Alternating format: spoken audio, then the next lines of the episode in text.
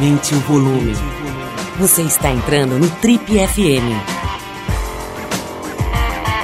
Um oferecimento Motocicletas Triumph. Pela emoção, pela liberdade, pela aventura. For the ride. Oi, aqui é o Paulo Lima e a gente começa agora mais um Trip FM, o talk show da revista Trip. Bom, no programa de hoje a gente vai te apresentar mais um dos homenageados do Trip Transformadores 2019. Biomédico com mestrado em psicobiologia pela Unifesp, o nosso convidado também tem um doutorado em neurociências e comportamento pela USP, além de pós-doutorado em neuropsicofarmacologia pela Unifesp e em neuroimagem pelo famoso Imperial College London. Em busca de tratamentos alternativos para transtornos mentais, como a depressão e a dependência química, em 2011, o nosso convidado criou o Instituto Plantando Consciência, uma entidade voltada a pesquisas sobre os efeitos de drogas psicoativas como a ayahuasca e o MDMA no cérebro humano.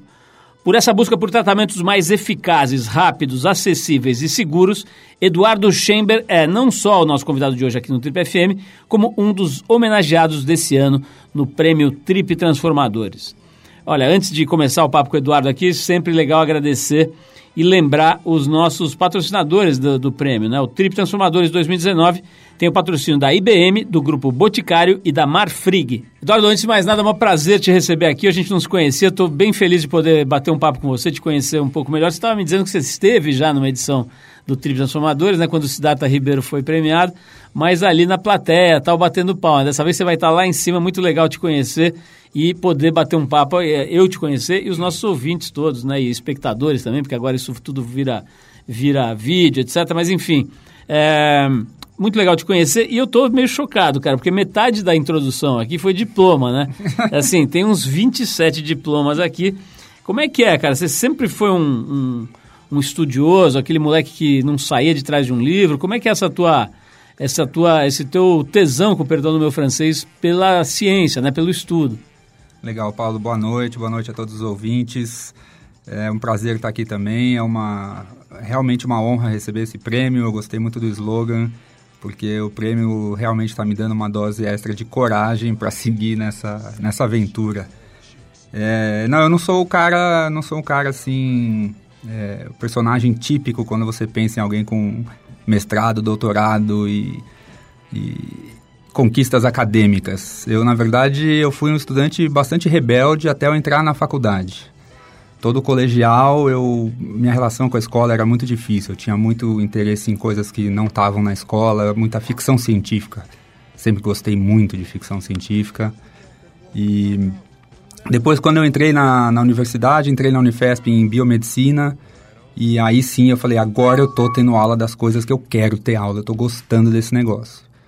E, mas também não gostava de tudo. Então, no primeiro ano eu tive anatomia e quando teve sistema reprodutor e tinha que ficar estudando aqueles cadáveres lá, eu fui super mal. Mas eu já gostava de neurociência e recuperei minha nota em neuroanatomia, fui super bem em neuroanatomia, estudar o cérebro para mim era super fascinante. E eu olhava o corpo humano e falando, meu, se eu tenho que escolher uma parte, vai ser o cérebro, não tenho a menor dúvida. Agora, deve ter, falando em cérebro, né, deve ter alguma questão aí, não sei se é hereditária, ou como é que se fala aí, mas assim, tem. Pô, você olha o teu sobrenome, dá um Google no seu sobrenome, só parece cientista, né? Para começar, o Mário Chamber, que é um mito, né? Uma figura do panteão aí da ciência nacional e mundial, né? O físico Mário Chamber. Tem a geneticista, né? Ana Clara Chamber. Tem, Chamber tem uma meia dúzia lá de é, como é que é isso, cara? Você é parente? Que, que, que, grau de parentesco? Como é que isso... Você entende que isso tem uma influência na tua decisão? Somos parentes, tem, tem influência com certeza, né? O Mário, que é o exemplo mais famoso, foi físico, uma pessoa fundamental na, na história da Universidade de São Paulo é, e da ciência brasileira em geral, trocou correspondência com físicos muito importantes no exterior. É, e isso é uma coisa que a gente vai... fica na família, né? Então, a família é, entendeu a ciência muito cedo. O Brasil é um país que não tem uma tradição científica antiga. E eu tive esse privilégio de crescer num ambiente que valorizava muito a ciência, o raciocínio, a educação intelectual. E, e então, assim, eu acho que influenciou muito, assim. Eu sempre ouvi muito isso e sempre tive muito apoio da família de seguir isso, é, apesar da, das dificuldades que essa carreira apresenta no Brasil. Não é nada fácil ser cientista no Brasil. A gente teve mais otimista uns anos atrás e agora, infelizmente, está tá bastante pesado, está muito desafiador trabalhar com ciência nesse país. Eduardo, a gente tem falado bastante sobre esse assunto há muito tempo. Você lembrou aqui, por exemplo, o Siddhartha, né, que é um parceiro nosso há muitos anos e agora nós estamos fazendo, um, inclusive, um, um, produto, né, o Trip Consciência, que é um podcast, uma série de podcasts sobre ciência com o Steven Hein.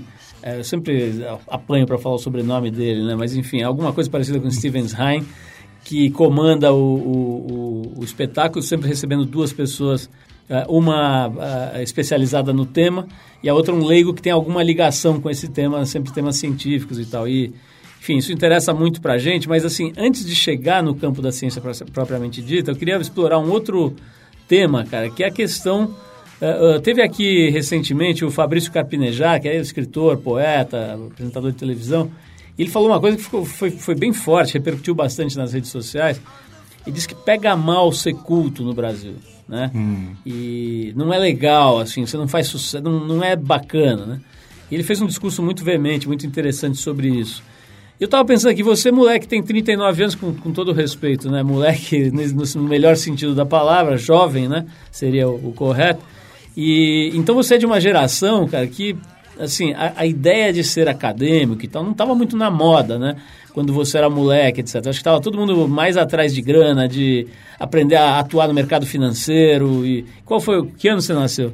79. É, pois é, pô, você, você, pegou aí, você cresceu nos anos 80, 90, né? Foi. Aquela época dos Yuppies e, e, e a grana começando a, a, a ser acessível para os mais jovens, né? Isso não existia antes, cara ficar uhum. rico com 27 anos, isso não existia, né?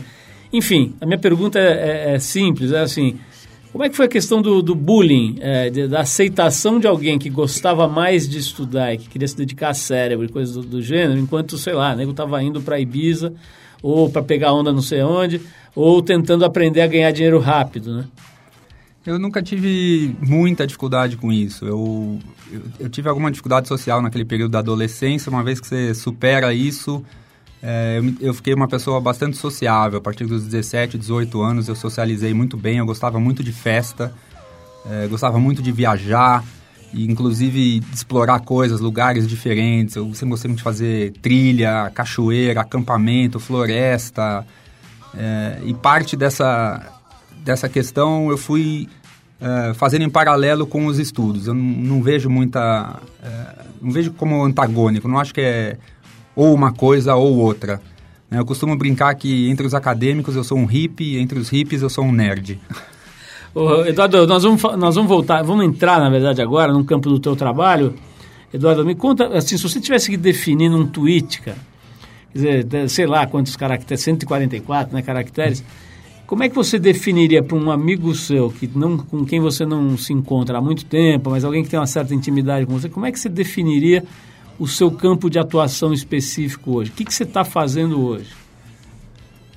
Meu trabalho hoje ele é focado no estudo é, neurocientífico das substâncias psicodélicas, é, com foco em resultados terapêuticos dentro da psiquiatria. As substâncias psicodélicas são substâncias psicoativas, dentro da classe das drogas psicoativas, são drogas específicas do tipo do LSD, dos chamados cogumelos mágicos, da ayahuasca e algumas outras um pouco parecidas, como o MDMA, que o pessoal conhece como êxtase, ou bala, ou E, ou mole e inúmeros outros apelidos. Se você tivesse que fazer de novo uma explicação para um leigo, né? É, o que, que, tem em comum e, de, e, e o que, que, tem de diferente entre, por exemplo, um cogumelo desses que, que você mencionou agora e um MDMA? Como é que, como é que um, você explicaria isso para uma, uma criança ou para um leigo? A diferença fundamental é que os cogumelos, a ayahuasca, o LSD e também os cactos, eles induzem essas visões. Então, a pessoa, mesmo de olhos fechados, você tem visões extremamente coloridas, em movimento perpétuo, de caleidoscópios, de fractais, ou mesmo de cenas mais complexas de animais, de rostos de pessoas, de palácios, de cidades ou florestas. O MDMA já não. O MDMA é uma droga que não induz essas visões mas ele modifica intensamente as emoções e a forma de raciocinar. E isso faz dele uma substância muito interessante para alguns uh, tratamentos terapêuticos na psiquiatria e também, ao mesmo tempo, uma droga muito famosa no uso recreativo. Como é que é? Como é que são? Quais são os grandes êxitos que você pode mencionar, Eduardo? O que, que, que, você, o que, vocês cientistas já, já têm certeza que acontece no sentido terapêutico, né? Quais são os usos comprovados, estudos é, com bastante tempo, com bastante gente? Temos isso já? Temos. É, o estudo mais avançado do mundo nessa área hoje é o uso do MDMA acoplado a um programa de três meses de psicoterapia para o tratamento do transtorno de estresse pós-traumático, que para o leigo é o que a gente chama de trauma. Então, parte das pessoas que sofrem sequestros, abuso sexual, é, que passa por tiroteios, por acidentes de automóvel, desastres naturais. Aqui a gente tem menos, mas os, os soldados, né? A gente que vive uma guerra, né? A gente vê muito isso nos filmes dos Estados Unidos, é. trauma de guerra. Né? Nos Estados Unidos é, é, super bem conhecido, existem políticas públicas e órgãos do governo específicos para tratar desse assunto. No Brasil não é que a gente tem menos, a gente tem muito. Afeta policiais militares, afeta bombeiros e afeta a população em geral. Tem um estudo bom da Unifesp que estima que só na cidade de São Paulo e no Rio de Janeiro nós estamos falando de um milhão de pessoas com esse transtorno. E aí o que, que acontece? Quer dizer, normalmente, esse cara que não é, é tratado dessa forma, que sintomas, que situação ele vai viver e, e qual é a potência desse tratamento? O transtorno de estresse pós-traumático ele é bastante debilitante. Ele existe desde um grau mais leve até um grau extremamente severo. E o paciente ele fica cometido por um distúrbio de emoção e pensamento. Então ele vive uma situação em que parece que aquela situação do abuso ou do sequestro ou da violência que ela vai acontecer de novo a qualquer momento.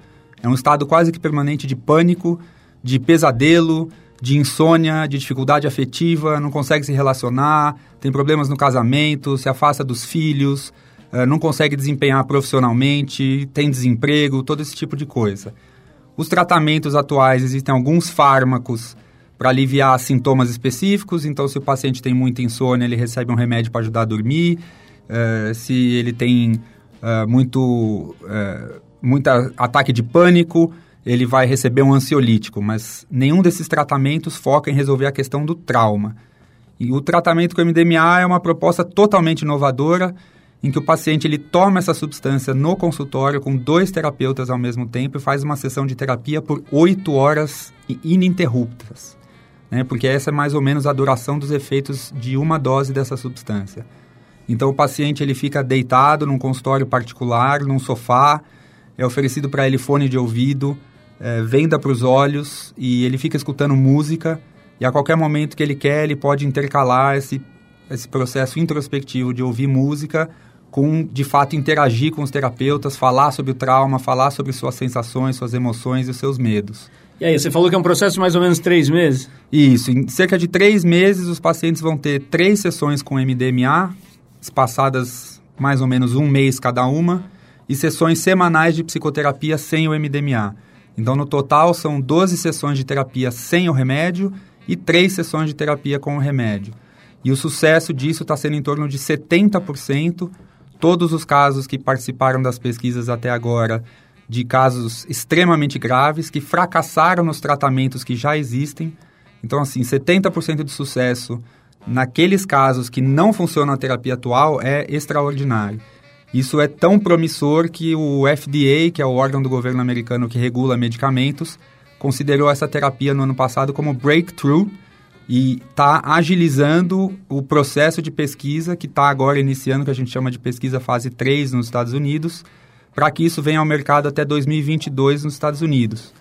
E nós fizemos aqui no Brasil a primeira pesquisa é, utilizando essa metodologia com pacientes brasileiros. Ô, Eduardo, eu mencionei aqui antes da gente fazer o nosso intervalo essa questão aí do, do uso recreativo, digamos assim, né, do MDMA. É, não quero fazer nenhum julgamento moral de nada, mas eu quero saber do ponto de vista científico mesmo. Né? Esse é o uhum. nosso papo, o nosso interesse. Sempre foi. A gente fala dessas coisas aqui. Eu me lembro de fazer uma matéria sobre festas, chamavam, chamavam acid trip, festas na Europa em torno de ácido, de não uhum. sei o uhum. quê, nos anos 80.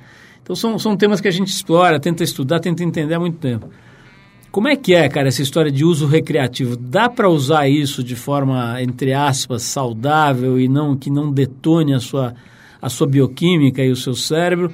Ou isso é ficção e tem que ser é, ministrado por gente, da, por profissionais de saúde. Me conta um pouquinho. Você, dá, você deixaria seu filho ou sua filha usarem isso para ter uma experiência, para experimentar? Como é que é a tua visão? O uso recreativo de, de qualquer substância psicoativa, seja ela lista ou ilícita, seja álcool ou LSD, ele é sempre complicado e sempre apresenta riscos. É, essa é uma, uma, temática que sempre né, é, ela é debatida com, com muita extremidade, muito extremismo na sociedade. Então a gente sempre tem que tomar. Vamos aproveitar que esse momento que a sociedade está tão apaziguada, que não existe polarização nenhuma, e vamos tratar desse assunto. Pois é. Então, assim, um dos, um dos problemas, é, quando a gente está falando de, de uso recreativo de drogas, é que as pessoas não sabem o que elas estão tomando. Então, no caso do LSD, circula um papelzinho e alguém vai te falar, não, esse papelzinho que tem tal desenho, ele é seguro, porque me falaram que é seguro, mas ninguém sabe. Né? Então, fica se discutindo a embalagem, mas ninguém sabe o conteúdo daquilo ali. O segundo problema é que mesmo quando você tem uma amostra que alguém pode ter medido em algum laboratório para dizer isso aqui é LSD, não se sabe a dose. Em farmacologia, você não saber a dose é a primeira regra para você ter grandes problemas. Né? Qualquer médico, se ele tiver que usar os medicamentos que ele usa no hospital sem saber a dose, ele vai ter um monte de problema com os pacientes dele. E o terceiro fator muito importante que as pessoas precisam entender é a questão do contexto. Então, você tomar um MDMA puro, feito numa indústria farmacêutica, com controle de qualidade, armazenado da forma adequada, administrado na dose segura, num contexto de um consultório com dois terapeutas, com um médico de plantão, é uma coisa bastante segura e é por isso que essas pesquisas com esse tratamento estão avançando tão rapidamente. Agora, você tomar numa festa cheia de gente estranha, uma droga que você não sabe a procedência, né? o êxtase, ele é a droga mais adulterada do mundo. Tem pesquisas mostrando mais de 200 contaminantes diferentes nos materiais que circulam como êxtase, né? e 50% do que circula por aí como êxtase nem contém MDMA, só tem contaminantes.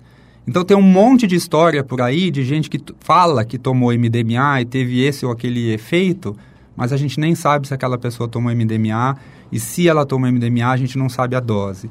Então a, a, base de dados, a informação científica que a gente obtém do uso recreativo, ela é muito pobre, ela é muito contaminada por várias é, informações que estão faltando e que a gente desconhece. Agora, eu sei, eu sei, que a tua área, evidentemente, é a área mais pragmática, mais científica e tal, mas não dá para não cruzar essa sua área com a área da psicologia, do, do, da tentativa do entendimento da, do, do comportamento humano, né? Uhum. É, o que, que você acha que leva a molecada, principalmente, mas enfim, gente de qualquer idade, a procurar as substâncias, né? Isso acontece desde que existe o primeiro ser humano, né? Assim, a gente vê as crianças, né, rodando, né? A criança gosta de rodar para ficar tonto e cair e dar risada e tal. Dizer, como é que é a tua visão, cara, desse outro aspecto, né? O que, que as pessoas buscam quando, quando tomam um papelzinho desse? Esse é o aspecto da consciência, né? A gente é, não é muito educado sobre isso em geral na sociedade, mas nós somos seres conscientes. Significa que a gente tem uma experiência de estar vivo, uma experiência subjetiva das coisas. A gente sente alegria, a gente vê cores, a gente sente emoções. E as pessoas gostam de sentir coisas, gostam de sentir outros estados de consciência. Os três principais estados de consciência que todo mundo vivencia todos os dias é o que a gente chama de vigília, que é o estar acordado, e dois durante o sono. Um é o sono é, de ondas lentas, um sono mais profundo, em que a gente em geral não tem sonhos, e o sono REM, que é o, o período do sono em que a gente sonha bastante. Todo mundo está familiarizado com isso. Mas existem outros estados de consciência possíveis, existem várias técnicas para chegar lá. As mais famosas e talvez utilizadas por mais tempo são as drogas, de vários tipos. Isso tem um uso milenar, né? e algumas dessas drogas elas podem alterar a consciência é, de forma prolongada por 5, 8, 10 ou 12 horas e sem apresentar um risco muito grande tanto para o cérebro quanto para o corpo, ou seja, com baixa toxicidade. Elas não são muito tóxicas, mas elas são específicas, elas têm um efeito específico nas células do cérebro, isso vai afetar a função do cérebro e vai afetar a mente da pessoa. E é por isso que elas recebem esse nome de psicoativas, porque de alguma forma elas ativam certas partes do cérebro e ativam certas funções psíquicas ou psicológicas, e isso vai se refletir em mudanças de comportamento.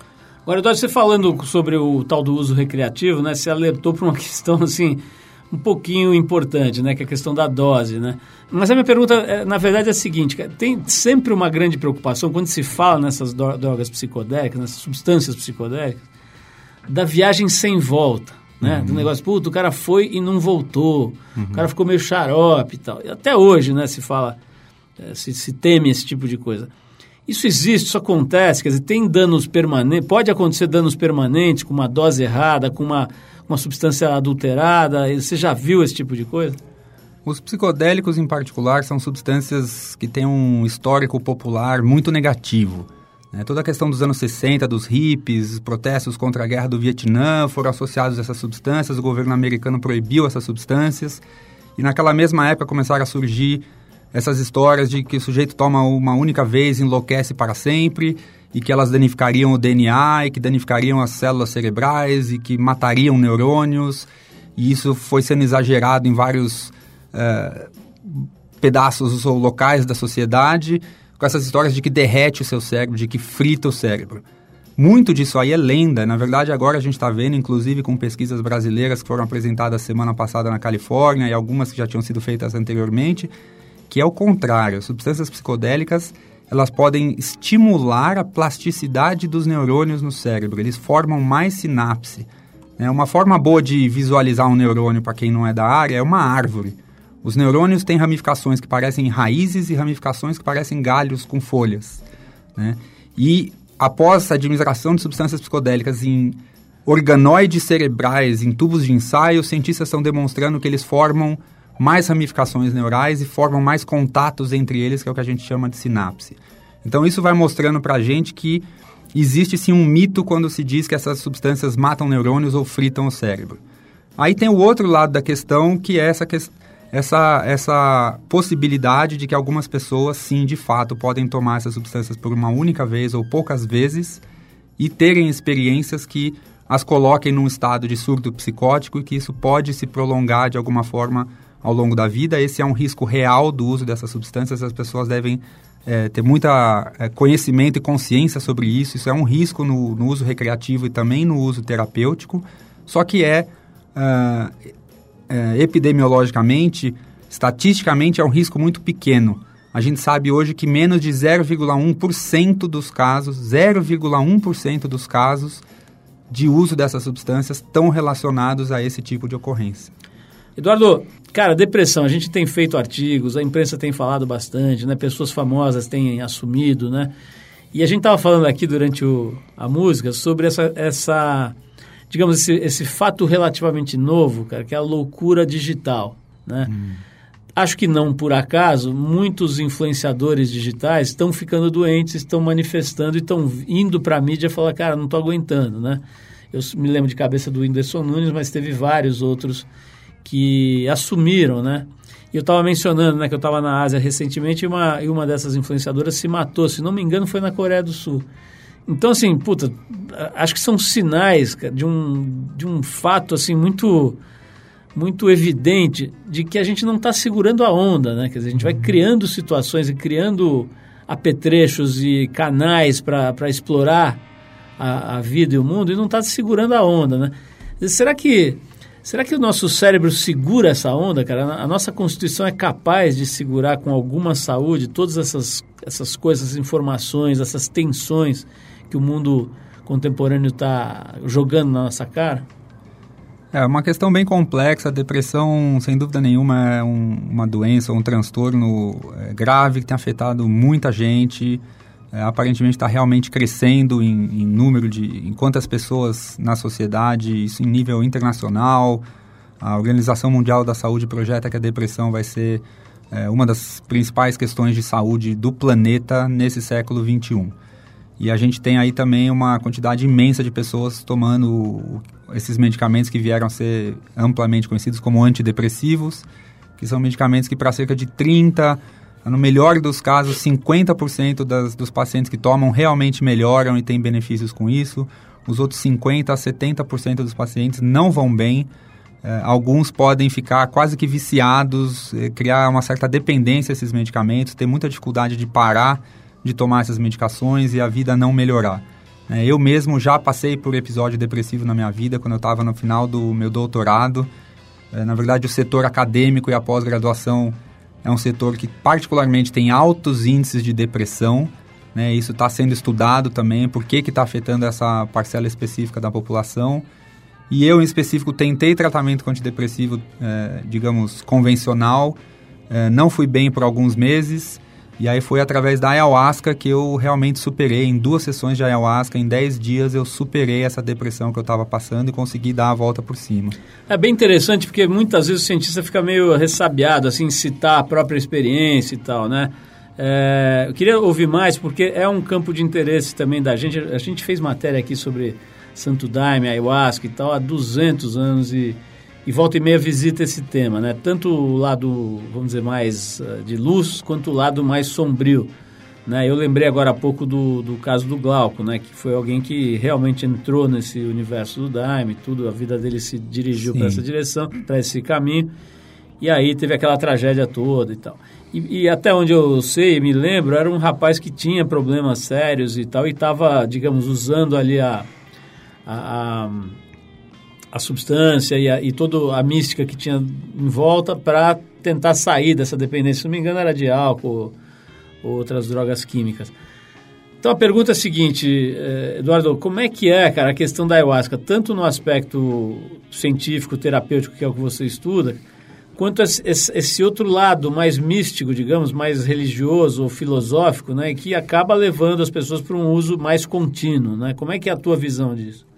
A ayahuasca é um fenômeno interessantíssimo. Ela, a ayahuasca ela une coisas que a pessoa que não conhece é, costuma pensar que são assuntos separados, completamente nada a ver uma coisa com a outra. Então a ayahuasca une ciência e religião, é, une droga e espiritualidade é, e várias outras coisas mais. Então a ayahuasca hoje ela é, é assunto para antropólogo, para sociólogo, para historiador de religião, para farmacologista, para médico, para neurocientista, para muitos tipos de profissionais diferentes. É um fenômeno imenso no Brasil e no mundo. É, a ayahuasca hoje no Brasil ela tem autorização para uso religioso, não para uso terapêutico, é, mas isso está em vias de acontecer. Né? A ciência se interessou pela ayahuasca uns quase 20 anos atrás, e esse ano, grupos de brasileiros publicaram um estudo mais rigoroso com, utilizando a ayahuasca para tratar pacientes de depressão lá em Natal, na Universidade Federal do Rio Grande do Norte, e com resultados positivos. Resultados positivos e num intervalo curto. Um dos grandes problemas dos medicamentos antidepressivos que existem hoje no mercado é que eles levam bastante tempo para começar a fazer efeito. Muito paciente deixa de tomar o remédio nesse período e outros tipos de problema. E com a ayahuasca eles mostraram que já no primeiro dia até o sétimo ou décimo, décimo quarto dia, os pacientes estavam é, melhor do que aqueles em um grupo placebo. Isso traz grandes esperanças, mas também traz é, uma série de questionamentos, porque a ayahuasca é um conhecimento tradicional indígena. Né? Então, como é que você vai desenvolver um medicamento é, utilizando a lógica farmacêutica, mas respeitando também os direitos é, dos povos indígenas e a questão da sustentabilidade?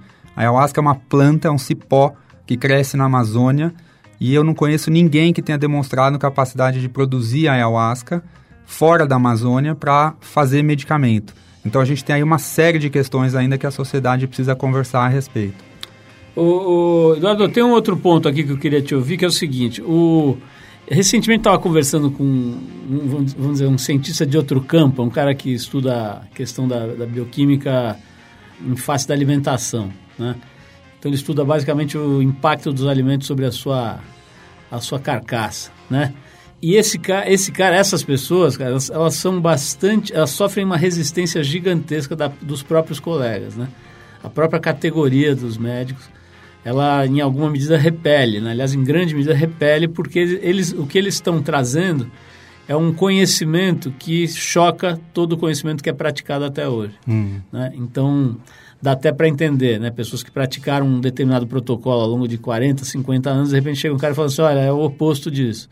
Então aqui os estudos randomizados e não sei o quê, e estudos de 10 anos com populações gigantes que não, não é que eu acho, né?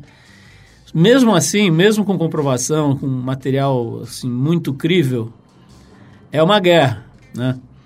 E eu, eu, imagino que no seu campo haja algo parecido, né? O nego está trabalhando com os fármacos aí há 200 anos, né? Isso é um negócio gigantesco.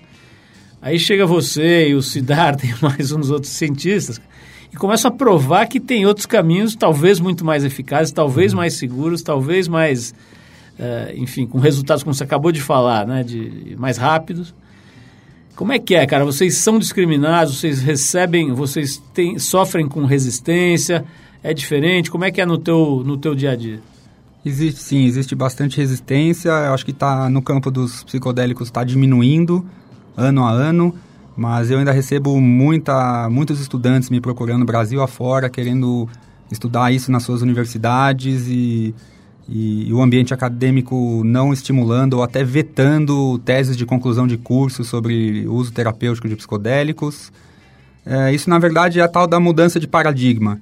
Né? A gente sabe há alguns anos, já algumas décadas, que a ciência tem um padrão de, de operação e desenvolvimento que durante alguns anos ela assume um certo modelo de pensamento e de prática como o correto e o melhor e uh, ocasionalmente vem uh, descobertas inovadoras, revolucionárias e que obrigam todo mundo a mudar de pensamento. O exemplo talvez mais conhecido é a física quântica. Então, alguns poucos anos antes de eclodirem todas as descobertas da física quântica, você tinha alguns dos físicos mais conhecidos e respeitados do mundo dizendo que a física tinha explicado tudo e que só restavam detalhes para se entender. E agora na, na psicofarmacologia e na psiquiatria a gente está passando por um processo semelhante. As pesquisas com psicodélicos estão indicando o potencial de desenvolver novos tratamentos mais seguros, mais rápidos, mais eficazes, com diferenças conceituais importantes e aí existe todo um jogo de forças entre aqueles que já praticam o modelo vigente e aqueles que estão inovando, e tem aí também interesses comerciais e várias outras questões que vão fazer uh, esses campos travarem uma, uma luta que dura um certo tempo, mas a tendência é que as próximas gerações elas já crescem uh, com menos do tabu do que a geração, a minha geração, por exemplo. Então, na, eu vi isso na minha história. Quando eu estava na faculdade, no mestrado, é, era dificílimo achar um livro na biblioteca de biomedicina sobre psicodélicos. Não tinha nada sobre a ayahuasca. Você só ia encontrar literatura sobre a ayahuasca lá na história, na antropologia. Hoje em dia, se você for nas bibliotecas médicas, você vai achar vários estudos, inclusive brasileiros, sobre a ayahuasca, sobre o que ela faz no cérebro, quais as moléculas presentes no chá, em que receptor cerebral que ela liga, quais neurônios que ela ativa, quais os resultados de neuroimagem e muitas outras coisas. Então o campo está avançando, a mudança está acontecendo, mas ela não acontece assim rapidamente e tem gente que morre sem dar o braço a torcer, que são os mais conservadores.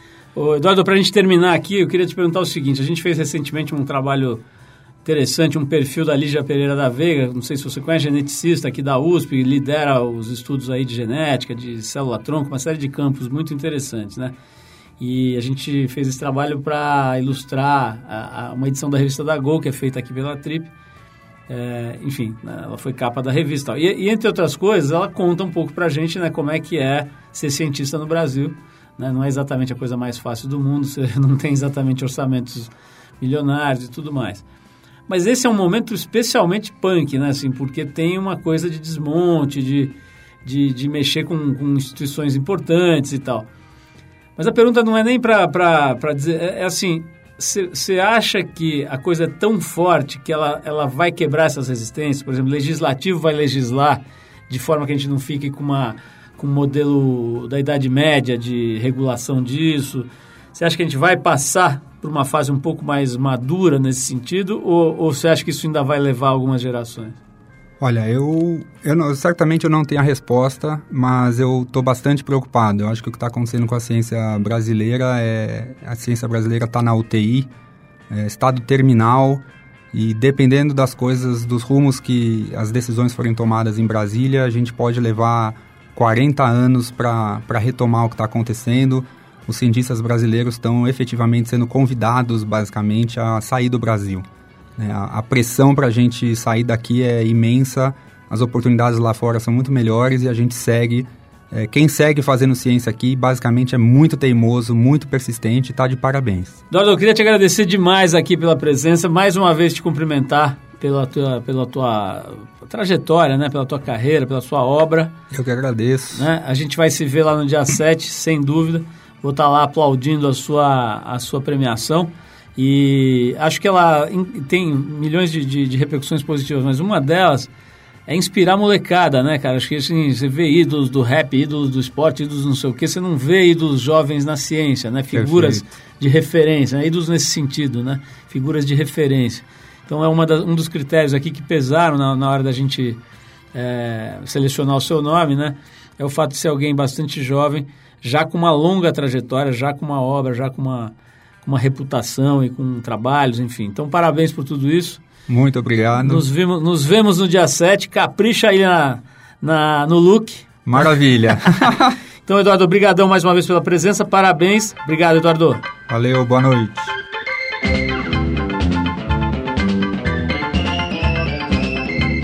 Bom, é isso, pessoal. Trip FM é uma produção da equipe que faz a revista Trip e está há 34 anos no ar. A apresentação é de Paulo Lima, produção e edição de Alexandre Potashev. Quer falar com a gente? Escreve para o rádio.trip.com.br. Quer ficar mais perto do nosso trabalho? Procura a gente no youtube.com barra revista Trip. E na semana que vem a gente volta com mais uma conversa boa aqui no Trip FM. Abração e até a próxima!